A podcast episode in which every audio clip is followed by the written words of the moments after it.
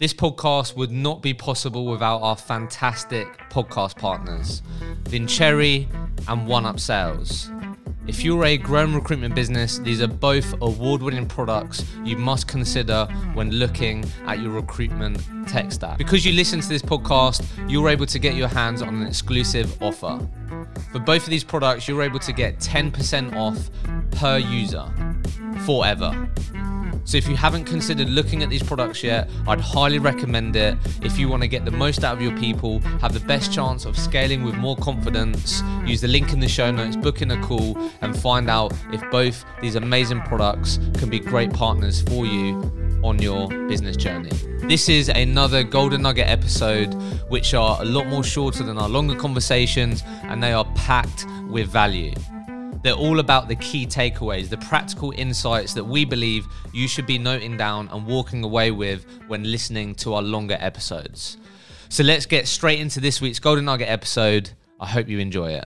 And I know we're going in the granular of the BD here, but that is, I know that's something that you clearly fucking enjoy, have done well at, and the business wouldn't be where it is if, obviously, I know you were talking about the GTM team here, but obviously, fundamental to a recruitment business being successful is being able to consistently win good quality business. Yeah, that's like fundamental to it. That is a very big part of it. So this will be valuable for a lot of people, but let's just describe, we do hear this, do the basics well, that we hear that chucked around a lot. So from your perspective, what are the world-class basics when it comes to exceptional BD? Like if I am absolutely brilliant at BD, what do my basics look like that I'm disciplined with, that I'm doing daily, weekly? What do they actually look like from your perspective? You need to be confident and relaxed in your process, because I think that comes across when you're speaking to hiring managers. And part of that, a big part of that, is the system and your process of how, we grade relationships from A, B, and C. How you progress someone from a C relationship to an A relationship.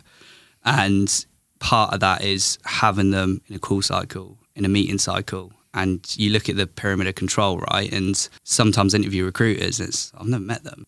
And then it's like, well, how, you need to have those relationships to sort of lean on those individuals during, tough negotiation processes or relationship breaks down with other stakeholders in the business to sort of fight your corner. So exceptional BD for me is having a process in place on the system that can take the pressure out of your brain and you remembering everything. So what is that? Sorry to butt in. Yeah. Sorry if that's annoying you people, but I think that's a key bit there. Just describe what a typical process might be. It might be a process that you've used or someone in your team uses, because I think that is what a lot of people miss. Yeah. And you're talking about there, stop being overwhelmed by, I have to do all this different BD. Where do I start? You're saying, what is your process and do you have one? So as you were going on there, could you just explain what an example process might be? Yeah. So, let's say you've got a candidate interviewing. We call them the sort of one percenters to help get them the job and close the deal. And it's how can you help them? Part of that is a testimonial rather than a reference. So, is there an online manager that we can go and get a testimonial from?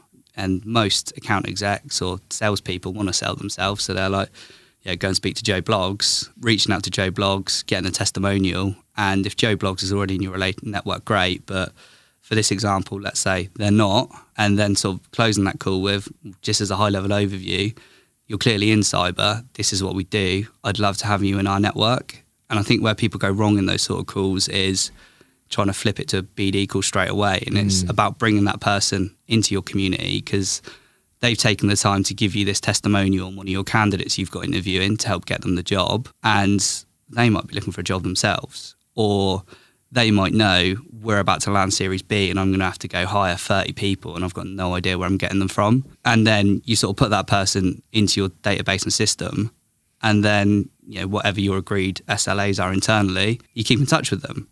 And then every call, it sounds like really basic stuff, but every call it's, what's the outcome? You're going to go meet them for a coffee, you're going to go play golf with them. How are you going to take them from a cold contact to a professional friend and someone that you enjoys taking your calls and calls you back?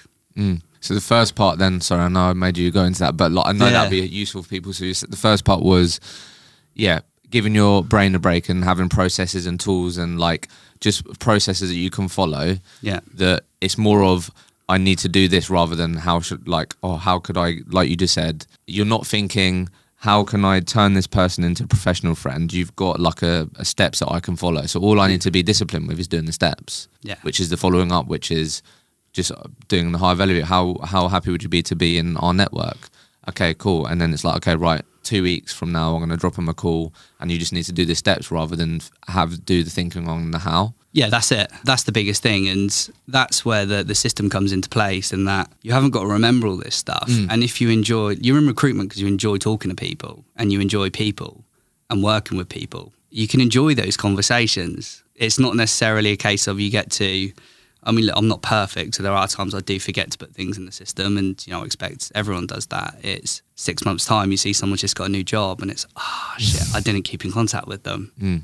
And then it's, you got to make a call. Do you pick up the phone? Because they may not have had, you know, they might not have appreciated that, or they actually just didn't want you to hound them because they've got a job anyway. And then you go on to work with them. So that's the thing I found that helped me the most. It's quite granular BD, what we're talking about now, but that's the sort of basic fundamentals of any good recruitment BD plan, and just treating that human as a customer rather than having them coded up as a candidate or a client.